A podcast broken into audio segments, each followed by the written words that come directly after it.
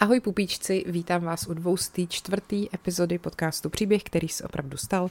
Já jsem Markéta a už jsme tady dlouho neměli, co vás v dějáku nenaučili. A já jsem teď nedávno narazila na moc pěkný rozhlasový dokumenty o Rádiu Svobodná Evropa a o historii toho rádia a hlavně i o tom, jak se komunisti snažili to rádio různýma způsobama jako zničit, zrušit, narušit jeho vysílání, eh, posílali tam agenty a podobně. Je to jak z nějakého špionážního filmu a strašně mě to baví. Strašně mě baví to, jak to rádio stejně fungovalo prostě celou tu dobu, co tady ten komunistický režim byl a bylo prostě pro spoustu lidí takovým jediným ostrůvkem té svobody, kterou tady mohli najít v tom režimu. Takže mi přijde fajn o tom udělat epizodu, snad se dozvíte něco, co jste ještě nevěděli. Děkuji vám samozřejmě všem za ohlasy a za zprávy, za tipy na témata, všechno si to píšu a postupně se snažím to zpracovávat, ať už tady nebo v bonusech a pokud teda byste toho tady neměli dost, tak bonusy najdete na piky.cz lomeno paní královna nebo herohero.co lomeno podcast příběhy nebo podcast příběhy a Instagram samozřejmě mám taky, je to podcast příběhy, podcast příběhy, tam už je vás asi 11,5 tisíce, takže děkuju. A samozřejmě nesmí chybět ani obvyklý opruzování s hlasováním v anketě podcast roku, protože včera to odstartovalo, myslím, že se hlasuje do nějakého 5. června, vyhlášení je pak někdy v půlce června, tak hele, kdybyste chtěli mi dát hlas, tak budu ráda, myslím, že letos se tam dá hlasovat celkem pro pět podcastů, takže je to docela dobrý v tom, že už nemusíte tak jako si vybírat moc, ale když jich máte oblíbených víc, tak tam prostě můžete prdnout všechny na různý místa a tak. A mám samozřejmě ještě druhý podcast Chumelenice, tak kdybyste chtěli dát hlas Chumelenici, pokud ji posloucháte, tak samozřejmě budu ráda taky. Tak, eh, dost teda úvodu a vrhneme se na to, takže jo, vlastně ještě jsem chtěla, uh, jsem chtěla udělat nějakou opravu do prčic, tak já si na to vzpomenu během toho vyprávění. Tématem dnešní epizody každopádně je, co vás v dějáku nenaučili, uh, Svobodná Evropa, rádio, který chtěli agenti STB zničit a jeho redaktory otrávit.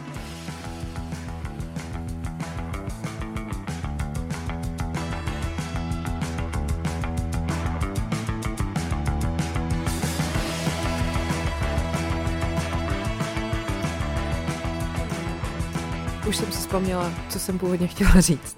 Jak jsem nahrávala ty, eh, tu epizodu o mm, pervitinu a potom jsem o tom měla i dva podcasty naživo. A to, když tak můžete ten záznam toho podcastu naživo taky slyšet v bonusech. Je tam ještě navíc i příběh Aimo Koivunena, což byl takový finský voják, který měl taky docela dobrý zážitek uh, s touhletou drogou. Já jsem tehdy řešila, že vlastně nevím, z čeho to slovo pochází. A nakonec mám tři různé vysvětlení. Jo? Dvě jsou teda od vás a jedno je od umělé inteligence.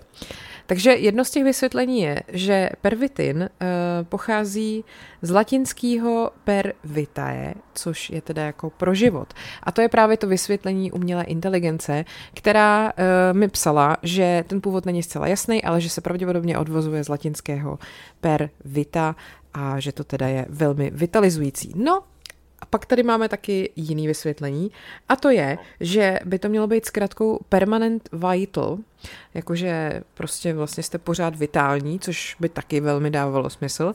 A třetí vysvětlení, který mám, je, že je to uh, z původního slova pervertin, což byl teda původní název uh, té látky. A ten název byl prej vymyšlený v roce 1938 německýma chemikama Fritzem Hauschildem a Kurtem Peselem, který teda tuhle tu látku, ten metylamfetamin, syntetizovali a ten pervertin byl teda uh, pro změnu prej odvozený z latinského pervertere, což znamená otáčet, změnit nebo zvrátit, což jako bylo zvolený uh, kvůli té schopnosti té látky ovlivnit náladu a chování toho uživatele. A tak potom to teda začalo být používaný, jak víme, a vlastně se to potom teda uh, začalo distribuovat pod názvem Pervitin, který se nakonec uchytil. Hele, takže těžko říct. Pokud třeba, a to poslouchá někdo, kdo to ví skutečně doopravdy stoprocentně, tak budu ráda, když mi to řekne, ale všechny tady tyto vysvětlení se tváří jakože Není to pravda, ale mohla by být. Tak uh, já fakt nevím. No, tak a jdeme teda dál. Já se chci s váma dneska povídat o svobodné Evropě, takže jdeme na to. Svobodná Evropa eh, bylo rádio, kterýmu komunisti říkali taky štvavá vysílačka. Těch štvavých vysílaček bylo víc, ale myslím si, že Svobodná Evropa je taková nejznámější a nejsymboličtější. Um, když se vlastně rok po sametové revoluci zeptali za přísáhlého komunisty, soudruha Vasila Bilaka, což byl mimochodem ten, který dost pravděpodobně psal zvací dopis eh, do Moskvy v roce 68, aby nás přijeli okupovat, aby nás zachránili. Tak eh, tohohle toho Vasila Bilaka se po revoluci ptali, jak se dozvěděl o událostech 17. listopadu na Národní třídě a on odpověděl, já jsem počúval Slobodnou Evropu, což je výborný, že jo. Každopádně 1. Eh, května uplynulo celkem 72 let od prvního vysílání Svobodné Evropy. To teda bylo 1. května roku 1951. V té době vlastně žili Čechoslováci už tři roky za železnou oponou a najednou si prostě mohli na svých rozhlasových přijímačích naladit úplně novou stanici. Uh, to hlášení znělo takhle. Volá hlas svobodného Československa, rozho- rozhlasová stanice Svobodná Evropa. To se ozvalo v 11 hodin dopoledne z éteru a ta stanice vysílala z německého Mnichova a vlastně tady tohleto, co vám i teďka pustím jako ukázku, ten, kdo promluvil, byl eh, jeden ze zakladatelů, takzvaný Svobodky, jak se tomu říkalo, a taky první šéf redaktor jeho československého vysílání, legendární novinář Ferdinand Peroutka, jehož eh, pokud neznáte z žurnalistiky nebo prostě ho neznáte kvůli jeho eh, novinářský publik cistické činnosti, tak ho určitě znáte eh, z kauzy, která se odehrála před několika lety s naším skvělým prezidentem Milošem Zemanem, který Peroutku falešně obvinil z toho, že Peroutka prohlásil, že Hitler byl gentleman, pak se to táhlo soudně, že jo, a Zeman ačkoliv měl uznat nebo se měl omluvit, že to prostě není pravda. Tak to neudělal, protože je to prostě Miloš a Miloš je vždycky smut jak svině. Každopádně takhle znělo první vysílání svobodné Evropy volá rozhlasová stanice Svobodná Evropa.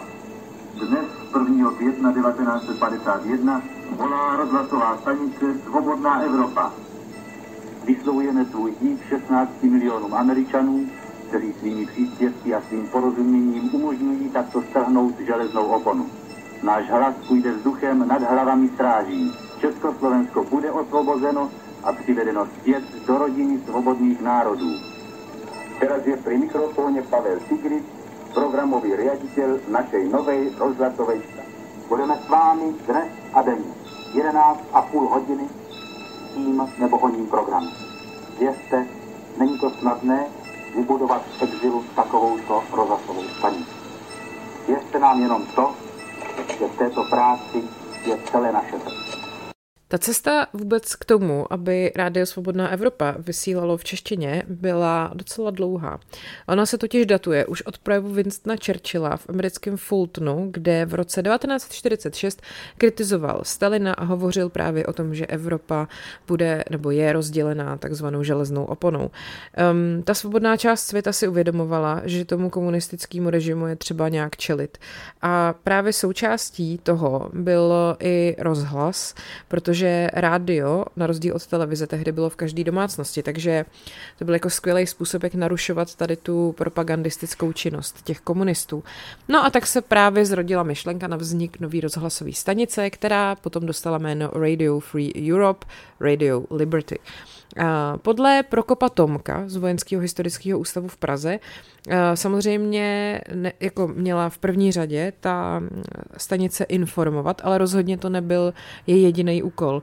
Byl to prostě nástroj, kterým vlastně Spojené státy se nějak snažili čelit té expanzi Sovětského svazu. V květnu 1949 potom teda vzniknul ve Spojených státech Národní výbor pro svobodnou Evropu, který měl zajistit její financování. A tenhle ten výbor měl podporu všech důležitých amerických osobností, třeba Johna Steinbecka nebo Dwighta Eisenhowera. A Prokop Tomek eh, říká, že původní představa o tom financování toho rádia byla ale dost naivní, protože to mělo být financovaný hlavně z darů, jako z darů, ale to samozřejmě na provoz stanice s jako celodenním vysíláním, každodenním jako to nestačilo. Takže to potom bylo dotované i ze zdrojů americké vlády. Bylo to nějak refinancovaný přes balíček CIA, což samozřejmě vyvolávalo podezření, že jde o nějakou špionážní organizaci, což bylo samozřejmě pro tu komunistickou propagandu jako velmi lákavý sousto. Ale teda Svobodná Evropa byla především rozhlasovou stanicí. Byl to, řekněme, spravodajský projekt. Nelze to ale chápat primitivním způsobem, že by to byla špionážní agentura, říká k tomu pan Tomek. No, a to pravidelný celodenní vysílání Rádia Svobodná Evropa, který prostě měl to zkratku RFE, v češtině odstartovalo toho 1.5.51. Samozřejmě, že pro ten režim to byl nepřítel obrovský, ale pro spoustu lidí tady to v době totality byl jeden z mála jako skutečných zdrojů informací. Um, myslím si, že to, že lidi poslouchají Svobodnou Evropu se objevuje snad v každém dobovém seriálu a filmu, uh, jako je to taková podle mě takový ten typický znak té doby, že lidi prostě byli doma, potichoučku si poslouchali tohle rádio, někde prostě pod peřinou, babička s dědou samozřejmě vám to určitě vyprávili, mě taky, jak, jak to chytali a jak uh, tam tomu nebylo rozumět, protože díky, nebo spíš teda kvůli komunistickým rušičkám, který jeli na plný obrátky skoro od začátku. Eh, to vysílání provázelo takový velmi charakteristický praskání a pískání. Já se ještě dostanu k těm rušičkám, jak to jako fungovalo. No, eh, vlastně nejen teda, že to rádio dodávalo jako informace, ale dodávalo i naději, že se třeba jednou svět nebo to dění u nás obrátí k lepšímu, což uh, řekla poslední ředitelka Českého rádia Svobodná Evropa Olga Kopecká Valeská. Uh, navíc ten rozhlas podle ní taky ty posluchače určitým způsobem vychovával a vlastně jim nějakým způsobem dával obraz o té demokracii, kterou jsme tady neměli. Když jsme se potom vrátili domů do Česka, zjistili jsme, že naši posluchači jsou například mnohem tolerantnější k názorům jiných než lidé, kteří nás neposlouchali. Uh, to uh, vlastně první vysílání na rozhlasových vlnách se ozvalo 4. července 1950 už. To byl půlhodinový pořad a bylo to zkrátkovolný vysílačky z nákladního auta pohybujících se kolem, pohybující, pane bože, pohybujícího se kolem hranic. Uh, takovým tím pevným sídlem uh, toho ráda Svobodná Evropa se stal potom Mnichov. A právě, že tam nešlo jenom o jako klasické informace, cílem toho vysílání bylo vlastně i poskytnout podporu těm národům uh, těch komunistických zemí v tom jejich boji proti totalitě. Až v roce 85 potom třeba vznikla i tele, telefonní linka, na kterou mohli Čechoslováci volat. Ale mohla vždycky fungovat jenom dvě minuty, aby vlastně nebylo možné zjistit, odkud a kdo volal. Někdy nám komunisté nadávali, především nám ale lidé děkovali za vysílání. Ptali se na různé věci, jak co funguje na západě, kolik stojí různé věci. Chtěli, abychom srovnávali platy na západě a u nás a co se za ně dá koupit, říká k tomu paní Kopecká Valeská. Stejně, když si to představíte, ne, jak ty lidi byli v totálním váku informačním a prostě byli jak fakt v nějakém jako ve vězení s neviditelnýma mřížema, že oni prostě se neměli šanci, nebo skoro šanc, neměli šanci dozvědět, co se děje za hranicema, prostě nebyl internet, nebylo nic a všechno, co sem šlo, bylo kontrolovaný, dopisy a tak dále, takže Oni prostě museli využít ty dvě minuty toho, kdy mohli zavolat do svobodné Evropy a tam se ptali na takovéhle věci, jak to funguje na západě. Prostě to je úplně strašlivý. Uh, u zrodu té československé redakce stála kromě Ferdinanda Peroutky další jako celá řada významných osobností té emigrace po únorový, po vlastně vítězném únoru, kdy tady komunisti převzali, spousta jako osobností velkých jako mm, umělců mozku, že odešli do emigrace a kromě toho Peroutky Eh, který teda to oddělení vysílání Svobodné Evropy ved od roku 50 do roku 61. Tam byl třeba i Pavel Tigrit. Tam právě mezi těma dvěma vzniknul, řekněme, takový spor, protože eh, to ústřední sídlo eh, bylo vlastně v New Yorku. Tam tu redakci řídil Ferdinand Peroutka, ale z praktických důvodů se vysílalo z Německa, protože že jo, signál je to blízko, bla, bla.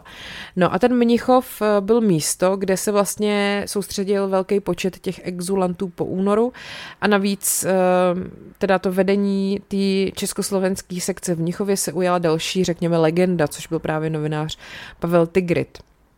Jenomže ten se právě s Peroutkou neschod na tom, jakým způsobem by ta svobodná Evropa měla ty posluchače oslovit.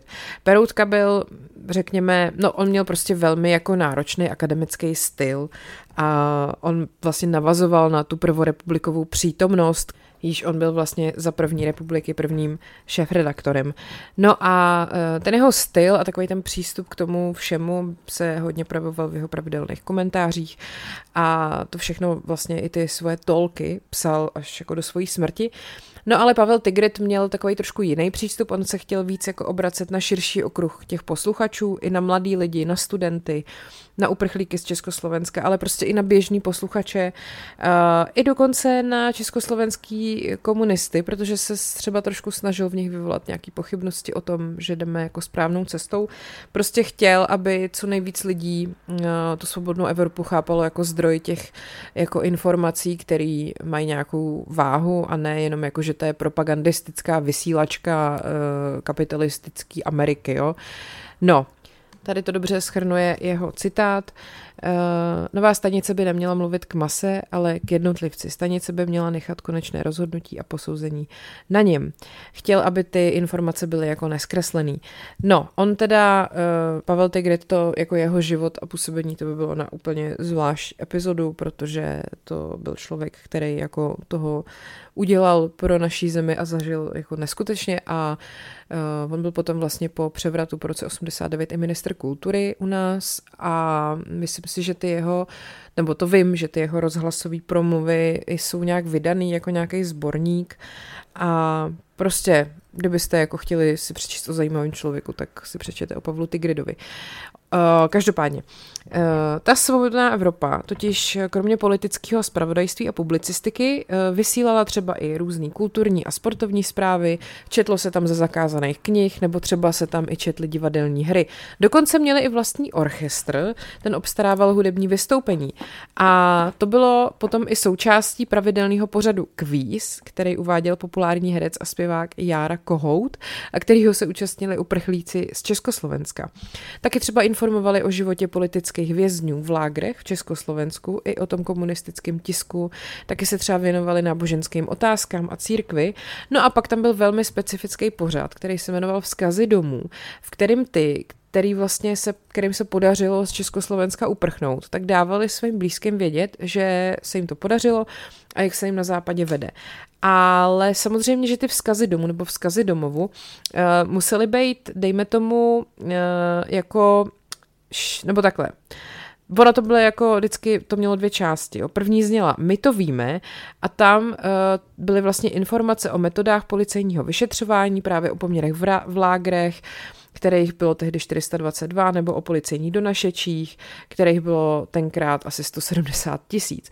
No a druhou část toho pořadu potom tvořili právě ty vzkazy domů. Někdy byly prostý, ale někdy byly takový, řekněme, zašifrovaný, jo, třeba značka Plzeň, Jiřina zdraví mámu, nebo taky pozor, chaloupka pod horama, nezapomeňte na 16. Jo, a STB samozřejmě tvrdila, že se jednalo o špionážní šifry, což jde těžko vyloučit, já bych tomu věřila.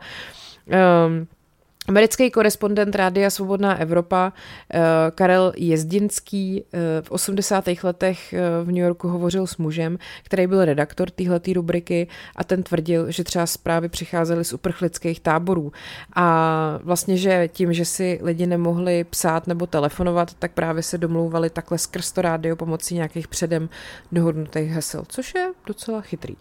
No, Třeba, jo, jedna epizoda, která se váže tady přímo k tomuhle pořadu, je zdokumentovaná v archivu KSČ. Když se v letech 1950 a 51 připravovali v Československu monster procesy, tak jak víme, za hlavní oběť toho všeho nakonec byl v podstatě určený eh, generální tajemník KSČ Rudolf Slánský. Ale Gottwald tehdy, nejdřív na začátku, protože to byl vlastně jeho nejlepší kamarád a oni spolu prostě v té straně už byli, já nevím, kolik, 20 let v té době. Prostě eh, nechcete jako najednou z ničeho nic poslat na popravu svého nejlepšího kamaráda, ačkoliv Gottwald to pak udělal, protože ne, tak on, on už potom byl paranoidní a nechci omlouvat, ale uh, no, nic, eh, to se dozvíte v epizodě o Gottwaldovi, teď to tady nebudu znovu probírat. Každopádně Gottwald tomu nechtěl uvěřit a státní bezpečnost mu předem sdělila text hesla, který prej Svobodná Evropa bude vysílat pro Slánskýho jako pokyn, aby odešel na západ. A Gotwaldovi byl teda instalovaný poslech Svobodné Evropy, a heslo pro velkého metaře, který mu teda Gottwald věděl předem, tak tam opravdu v rádiu zaznělo. Což je teda opravdu důkaz, že jo, to mohl jako do toho rádia samozřejmě poslat kdokoliv, ale Gottwald teda tomuhle důkazu uvěřil a dal souhlas k zatčení Slánského. Samozřejmě to nebyl jediný jako důkaz nebo důvod, proč to udělal, ale No tak když si potom hledáte jako omluvu pro to, co jste udělali, tak si to taky najdete v každý píčovině, takže prostě velký metař Gottwaldovi tehdy pomohl. No, eh, na vysílání Rádia Svobodná Evropa se tehdy eh, podílela řada známých men, jo. Byl to novinář Joška Pejskar, eh, bývalý ředitel nakladatelství Borový v Praze Julius Firt, spisovatelé Jan Čep, Egon Hostovský, překladatel Petr Demec, novinář Ivan Herben a další. Takhle o tom psal Pavel Tigrit, když počátkem 50. let do Svobodné Evropy přicházeli noví redaktoři. Když začínala Svobodná Evropa, každý byl novinář, herec, hlasatel. Žádostí bylo ke třem tisícům, ale v Mnichově jsme jich mohli přijmout jen 120. Bylo to vážné, lidé seděli v lágrech a dostat je z lágru do Svobodné Evropy s bytem, platem, trvalým zaměstnáním, které baví, to byla výhra v loterii. Ve Svobodné Evropě, to je pravda, byla novinářská činnost jasně propagačního zaměření, v tom se komunisté nemýlili. Vysílání bylo skutečně moc mocným nástrojem, ani ne v propagandě, ta byla ve vysíláních třeschována někdy méně, někdy více, ale ve spravodajství, které bylo pravdivé jako BBC, zkrátka ve spravodajství se nelhalo. No. A pak uh, si myslím, že velká změna nastala v roce 1968 po srpnové okupaci, protože do Mnichova přišla tehdy z Československa vlastně nová vlna uprchlíků, což byly opět uh, spousta jako novinářů, umělců, velkých jako odborníků. A k této vlně patřila třeba Lída Rakušanová, Olga Valeská právě, písničkář Karel Kryl, nebo potom v 80. letech Martin Štěpánek herec. Uh, některý vlastně z těch nově příchozích přitom byli jako bývalí ty, řekněme, reformní komunisti, že jo, který potom viděli po roce 68, že teda komunistická strana se očividně reformovat nebude. Což teda prej taky muselo vyvolávat eh, v té redakci trošku jako pnutí, že jo? Protože eh, vlastně oni se jako nestřetli, že by to ovlivnilo, ovlivnilo vysílání. Eh, naopak ta přítomnost těchto těch lidí z toho 68. byla jako velmi silná a byli to zároveň redaktoři, kteří měli vlastně bezprostřední zkušenost s tím režimem a to vlastně i těm jim příspěvkům dodávalo nějakou šťávu a sílu, což ale vedlo k nějakým tenzím, protože řada těch, kteří emigrovali už v 48 se nemohli vlastně vyrovnat s tím, že najednou vedle nich v redakci sedí bývalí členové KSČ, nebo že jim jako mají co kecat do programu. A, takže to ovlivnilo osobní vztahy uvnitř a, a tak podobně, což říká Petr Brod, což e, je publicista. Tak. Tak a teď se pojďme podívat na ty rušičky a na ty agenty. Jo? Takže e, Československo ročně vydávalo, prosím vás, 70 až 90 milionů korun na to, aby mezi lety 51 a 88 rušilo tyhle ty štvavý rozhlasové stanice, což prostě vlastně i na dnešní dobu je strašně peněz, na tehdejší dobu to byla úplně astronomická částka. E, to rušení toho zahraničního rozhlasu bylo prostě součástí cenzury, která byla samozřejmě teda zavedená po nástupu komunistů k moci. E, vlastně v 50. letech ten komunistický režim rušil všechno, co šlo. Nejen svobodnou Evropu, ale taky programu Hlasu Ameriky, programy Hlasu Ameriky, BBC, Rádia Vatikán a německou stanici Deutsche Welle. A ty rušičky teda pracovaly v 50., 60., 70. i 80. letech. Od roku 1964 už se potom vlastně specializovali v uvozovkách jenom na rušení Rádia Svobodná Evropa.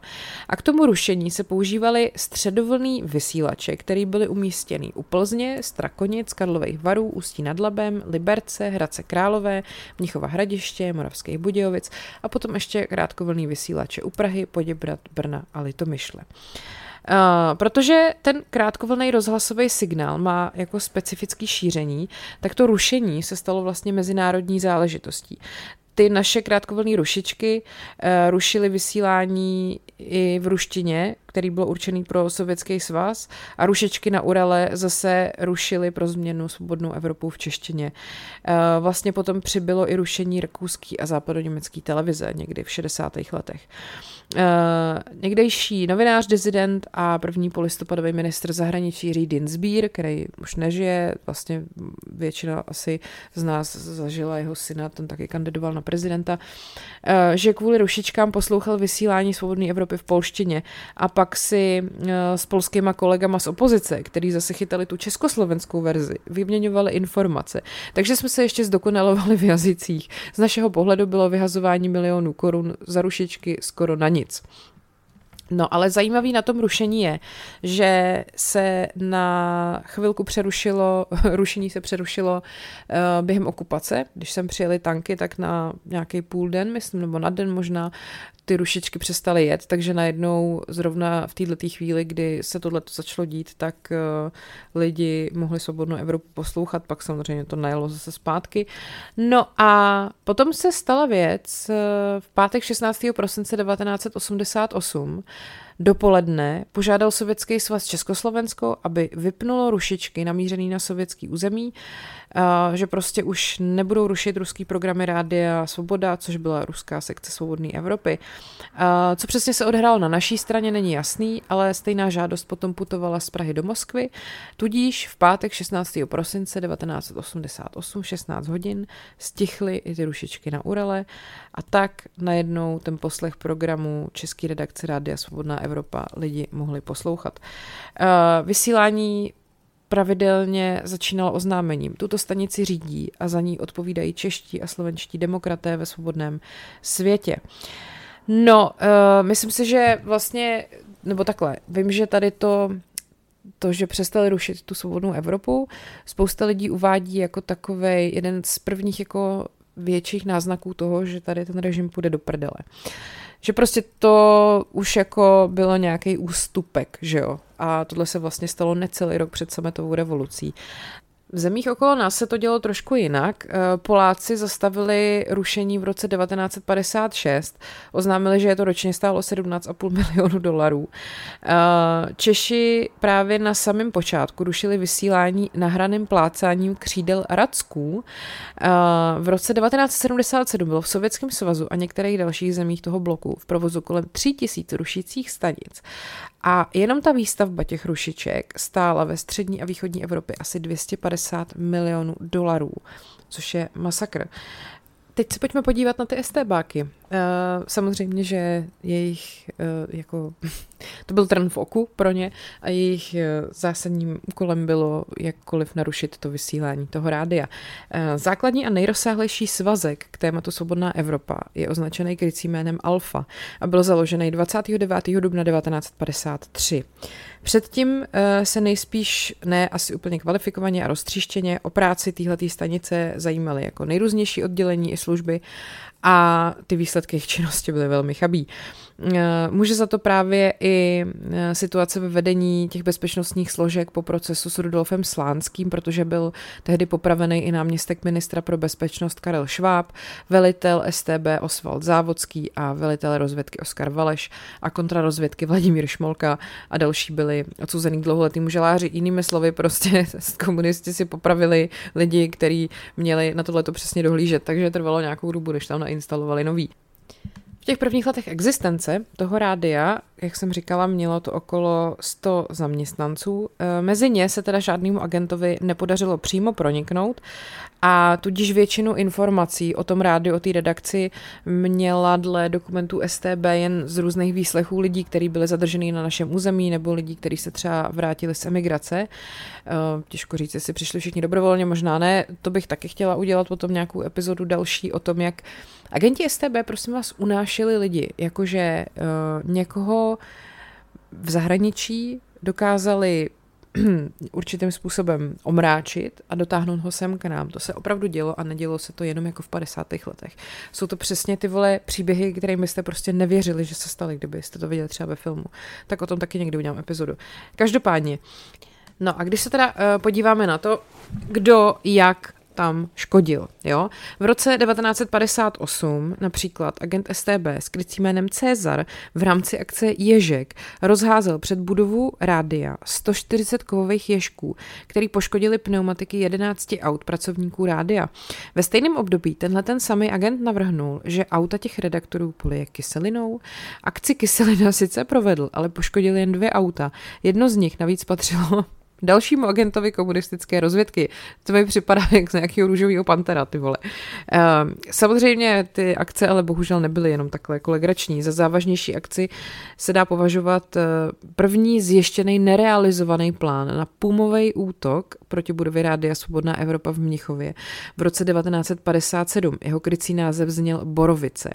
Akci měl provést agent Jáchym, skutečným jménem Oldřich Lauřím, kterýmu se teda skutečně jako prvnímu podařilo sehnat si ve svobodné Evropě zaměstnání. Pracoval tam od roku 55 jako písař, ale s provedením akce nakonec nesouhlasil a nebyla, prostě nestalo se to, ale jako pak bohužel se to málem stalo ještě jednou. O něco později byla zase naplánovaná takzvaná akce Panenka. Dne 18. listopadu 1959 předal Jaroslav Němec, krycí jméno Nekola, oficiálně konzul ze Salzburgu, ale jinak teda spolupracovník první zprávy ministerstva vnitra, Ivanu Havlíkovi, který měl přezdívku Alex, dvě slánky s atropinovou solí. Agent je měl v jídelně rádi vyměnit za slánky, které tam byly normálně na stole. Pan Havlík ale akci, která mohla vlastně způsobit zdravotní potíže a v krajním případě teda i smrt, ohlásil uh, patrně tomu vedení toho rádia, anebo prostě možná byl dvojitý agent, těžko říct. Takže to ani tohle nevyšlo, pro boha naštěstí. Po neúspěchu téhle akce uh, potom vlastně došlo na dlouhou dobu uh, v podstatě k útlumu tady těch, těch, těch jako činností agentů té rozvědky po dobu, řekněme, no v 60. letech prostě. Za prvý se v rádiu zpřísnila bezpečnostní opatření a za druhý Eh, ty možnosti té spravodajské činnosti byly komplikované kvůli blbým vztahům nebo neuspořádaným vztahům ze vlastně západním Německem. Eh, na území Spolkové republiky Německo s výjimkou západního Berlínu, Berlína vlastně neexistovala žádná jako legální rezidentura ty naší rozvědky. Posuneme se dál, jo. Ze zpráv eh, z 50. a 60. let ale ještě vyplývá jeden zajímavý detail, a sice, že mezi aktivníma spolupracovníkama STB byl taky agent uh, s přezdívkou reportér. Pod tímhle tím krycím jménem se schovával skutečný a tehdy hodně známý uznávaný fotoreportér a redaktor týdeníku Svět v obrazech Karel Hájek, který se státní bezpečností pracoval od 5. června 1956 a zabýval se problematikou tzv. buržoazních nacionalistů a emigrací. No a jen za první rok své práce předal tady ten Hujer STB 35 hodnotných zpráv a byl hojně využívaný pro své styky při cestách do zahraničí. Karel Hájek alias reportér měl teda přimět ke spolupráci zaměstnance informačního oddělení Rádia Svobodná Evropa Miroslava Hrnčíře, ale to se opět nepodařilo. No, uh, nejúspěšnějším agentem STB ve svobodné Evropě mezi exulantama koncem 60. let a na začátku 70. byl pracovník, uh, spolupracovník uh, s přezdívkou Egon. Uh, jeho vlastní jméno bylo Ivo Šafář. Ke spolupráci byl získaný 6. února 57 v Brně. Do Rakouska byl vysazený v roce 65 a získal záhy významný postavení v nejrůznějších organizacích. 7. srpna 67 nastoupil do pobočky Rádia Svobodná Evropa ve Vídni, aby teda byl ještě blíž k těm důležitým zdrojům. A pak s STB spolupracoval až do svých náhlých smrti v roce 1980 a za tu dobu předal na 286 schůzkách celkem 720 zpráv. Na odměnách mu vyplatili uh, nějakých 895 tisíc šilinků, 9 tisíc marek a 61 tisíc korun československých.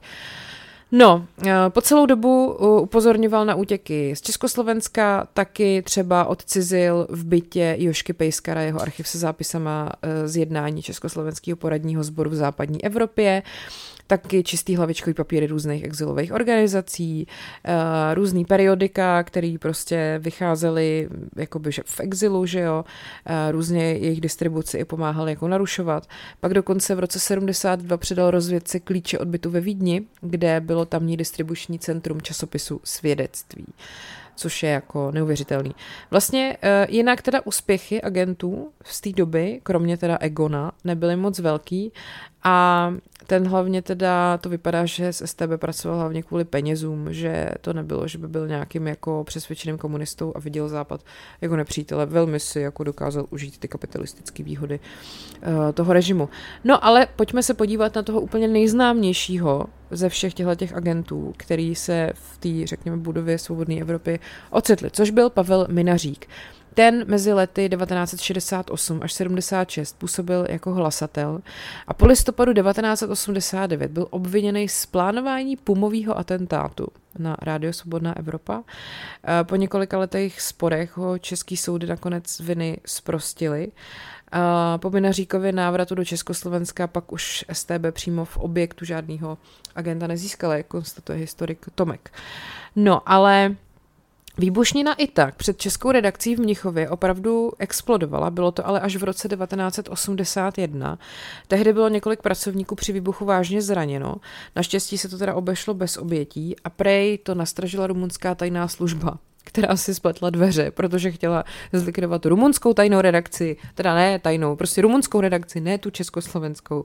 No a po pádu železní opony za tenhle ten čin odsoudili německého levicového teroristu Johannese Weinricha, který prej ten atentát provedl na objednávku. Tak a teď ještě ale pojďme zpátky uh, se podívat na toho, nebo takhle, já ještě dořeknu vlastně tady celý ten zbytek té historie, té Evropy a pak se ještě znova mrkneme na Minaříka. Uh, samozřejmě, že po převratu teda uh, jakoby už vysílání Svobodné Evropy rušený nebylo.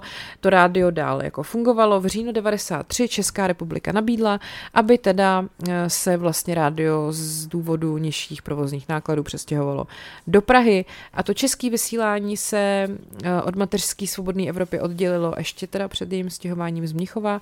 V roce 94 potom eh, výbor pro zahraniční vysílání USA rozhodl o vzniku neziskové organizace s českým názvem Rádio Svobodná Evropa, která která vlastně potom začala v roce 94 vysílat z budovy Českého rozhlasu. Rádio si také pronajalo budovu bývalého federálního schromáždění a v listopadu 95 začala na frekvenci uh, Rádia Svobodná Evropa vysílat stanice Český rozhlas 6 lomeno Rádia Svobodná Evropa. Spojené státy potom už zastavili finanční podporu toho českého vysílání s tím, že oni už teď jakoby kvůli boji proti terorismu potřebují ty peníze na rozšíření vysílání do jiných zemí a český vysílání potom bylo ukončený 30. září 2002, protože po útoku na Světový obchodní centrum v New Yorku bylo třeba vybudovat vysílání pro Afghánistán a vůbec jako na střední východ a ty peníze, kterými se financovalo to vysílání, už byly potřeba prostě jinde. Uh, No ale teda Svobodná Evropa potom přestala vlastně postupně vysílat do zemí bývalého východního bloku, potom co většina těchto těch států vstoupila do Evropské unie a do NATO, ale dál vysílá ve 27 jazycích 23 zemí, třeba v Iránu, Afghánistánu, Pákistánu nebo Rusku a teď vlastně na tom, na té frekvenci, kde byla Svobodná Evropa, tak je Český rozhlas plus. Tak a teď se jdeme podívat na Pavla Minaříka. Pavel Minařík se narodil v roce 1946 v Brně. Tam se tři roky učil instalatérem, ale řemeslo mu nikdy moc nešlo.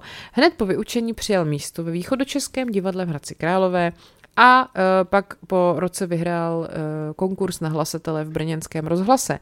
A vlastně v tom už teda možná se hrála roli i politika, protože on uh, začal být prej v té době zpracovávaný komunistickou rozvědkou, zřejmě s jasným plánem vyslat ho na špionáž do té mnichovské svobodné Evropy. Je fakt, že když si poslechnete jeho jako hlas nebo hlášení, tak on má ten hlas jako takový přesně, eh, takový rádiový, rozhlasový. Prostě se vám tam k tomu jako hodí. Já vám tady schválně pustím ukázku. Soudruh Stano se ptá, je známo, že Radio Svobodná Evropa a Radio Liberty organizují špionážní činnost v Československu a dalších socialistických zemích. Co můžete k tomu říci? Eh, to je otázka teda velmi velmi široká.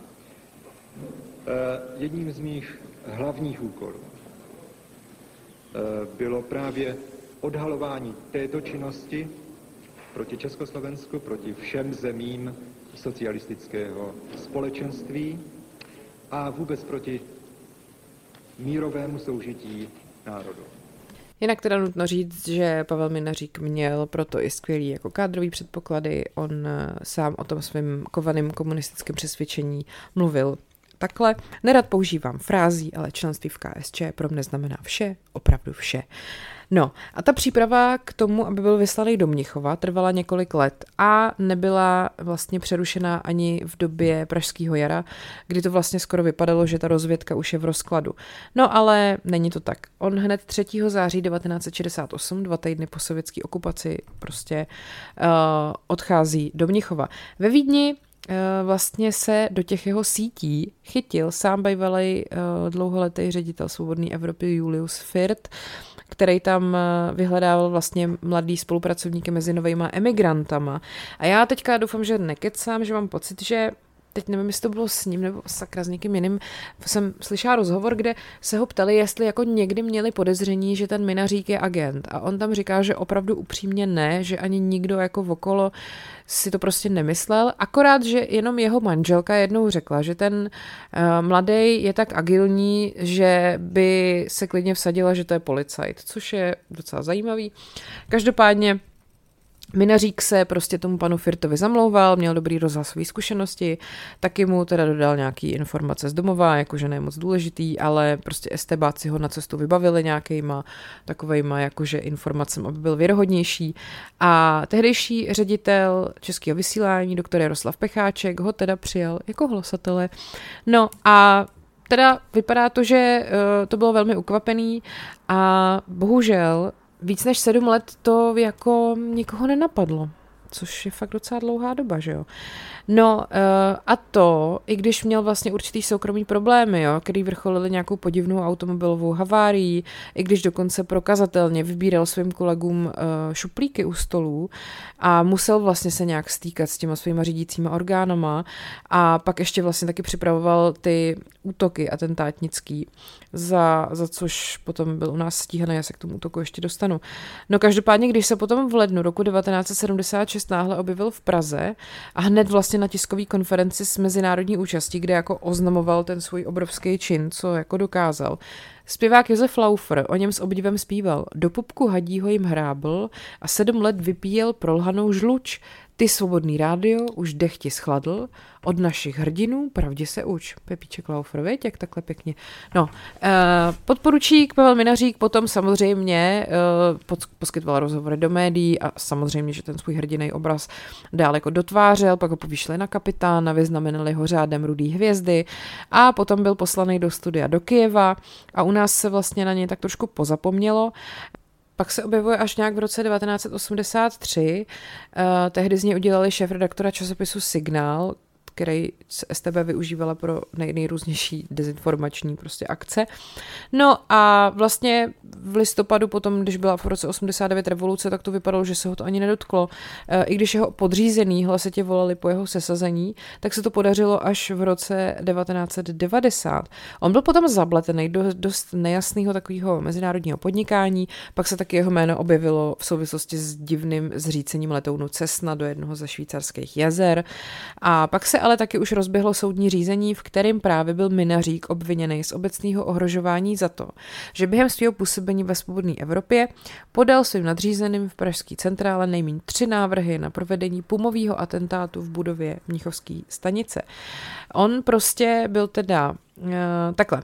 Prokuratura předala uh, soudu obžalobu a po dvou letech vlastně pak uh, to vyšetřování případu skončilo, který on teda jako prej chtěl v těch 70. letech na, aspoň na 14 dní přerušit vysílání štvavé stanice. Ta žaloba se teda odvolávala na svazky Eh, který obsahovaly zprávy posílané agentem Minaříkem té československé rozvědce a taky na svědecké výpovědi 21 zaměstnanců bývalý první zprávy SNB. Eh, vlastně všechny ty dokumenty dosvědčují, že Minařík opravdu ty atentáty plánoval a on se potom sám k tomu i přiznal. On tehdy, když Minařík odešel do toho Německa v tom roce 68, tak pracoval pro STB jako placený agent s krycím názvem Ulixes. A potom další rok se ve Vídni sešel se svým řídícím důstojníkem z Prahy Jaroslavem Lisem. A tam mu právě předložil písemný návrh na destrukci budovy Svobodné Evropy, kde byl teda už zaměstnaný. Tu akci chtěl provést osobně a Jaroslav Lis s jeho návrhem souhlasil a vyžádal si podrobné dokumenty. Při jejich další schůzce ve Vídni v roce 71 už existovala akce STB nazvaná Panel. Minařík předal Lisovi plány budovy a návrh na zničení tzv. Master Control Room, MS, MCR, kde byla uložena vysílací technika Svobodné Evropy. Eh, ten řídící důstojník teda tu jeho aktivitu pochválil, ale chtěl prostě ještě podrobnější dokumentaci. Eh, v roce 72 se potom v rádiu změnil systém práce a Minařík už do toho MCR neměl přístup, proto na další schůzce navrhnul, že umístí nálož na vozík uklízečů, který stával u té místnosti. Jenomže vzhledem k tloušťce té zdi bez škody na tom vysílacím zařízení byly nedostatečný a tak ten návrh byl zamítnutý. A ten pan Lis ještě navíc doporučil tu akci odložit na dobu, až skončí Mnichov Mnichovské olympijské hry, nechvalně proslulý tím, že tam eh, vlastně byli ty atentátníci, kteří zajeli izraelský olympioniky. Já myslím, že o tom jsem měla taky jednu epizodu. O čtyři měsíce později potom se Minařík z, ve Vídni setkal s Lisem znovu a přišel s podrobným plánem, jak umístit nálože do krytu elektrického vedení, aby to MCR bylo poškozený. Eh, při dvou vídeňských schůzkách opět ty akce urgoval, eh, při dalších dvou vídeňských schůzkách, ale eh, Jaroslav Lis mu prostě tvrdil, že mezinárodní situace na tohle teďka není vhodná. Minařík opět potvrdil své rozhodnutí provést pumový útok i při další svojí ilegální návštěvě Prahy v létě 74. A potom je, až tě to znova připomněl, 16. července 75, to už pracoval pod krycím jménem Play. No a v roce 76 potom byl z Německa odvolaný a odjel studovat do Kijeva a tam měl teda krycí jméno Neumann. Jako mně to přijde úplně šílený. Každopádně uh, myslím si, že nejvtipnější na tom celém je, že on na svou obhajobu při tom soudu potom uváděl, že jeho plány nebylo možné brát vážně, protože je prej technický antitalent. Promlčecí lhůta tady u těchto těch činů, protože on tím mohl opravdu jako usmrtit několik lidí, je 20 let a mohli ho odsoudit na 15 let. Každopádně i samotným STBákům se zřejmě ty jeho návrhy zdály být šílený a proto se to prostě nikdy doopravdy nerealizovalo. A ten atentát, že jo, jak jsem říkala, se pak udál až pět let eh, po jeho odchodu a vlastně ještě navíc to zřejmě byl omyl a původně to mělo být na tu rumunskou redakci a ne na tu československou. No každopádně oni ho teda potom v roce 1993 Eh, odsoudili na čtyři roky vězení a pak začaly neuvěřitelné průtahy s nástupem trestu. Nejdřív asi rok trvalo písemné vyhotovení rozsudku, pak ten vrchní soud rozsudek zrušil a věc vrátil k došetření, pak byla vypracovaná nová žaloba, pět let po původním stání dostal věc k projednání obvodní soud pro Prahu 4, pak nastaly nějaký průtahy s odtajňováním spisů, prověrky soudců, on se mezi tím odstěhoval do Brna a vlastně potom eh, proběhlo líčení s totálně nulovým výsledkem, protože Oni nakonec eh, vlastně řekli, že neexistuje žádný podklad, z něhož by se dalo odvodit, jakou trhavinu chtěl použít a jak z toho mohla ta škoda vzniknout. Takže mm, on se sice jako přiznal, ale eh, prostě bylo to vlastně jako právně nějak to nebylo podložený. Uh, takhle právníci se v názorech rozcházejí, pokud jde o ten trestní postih.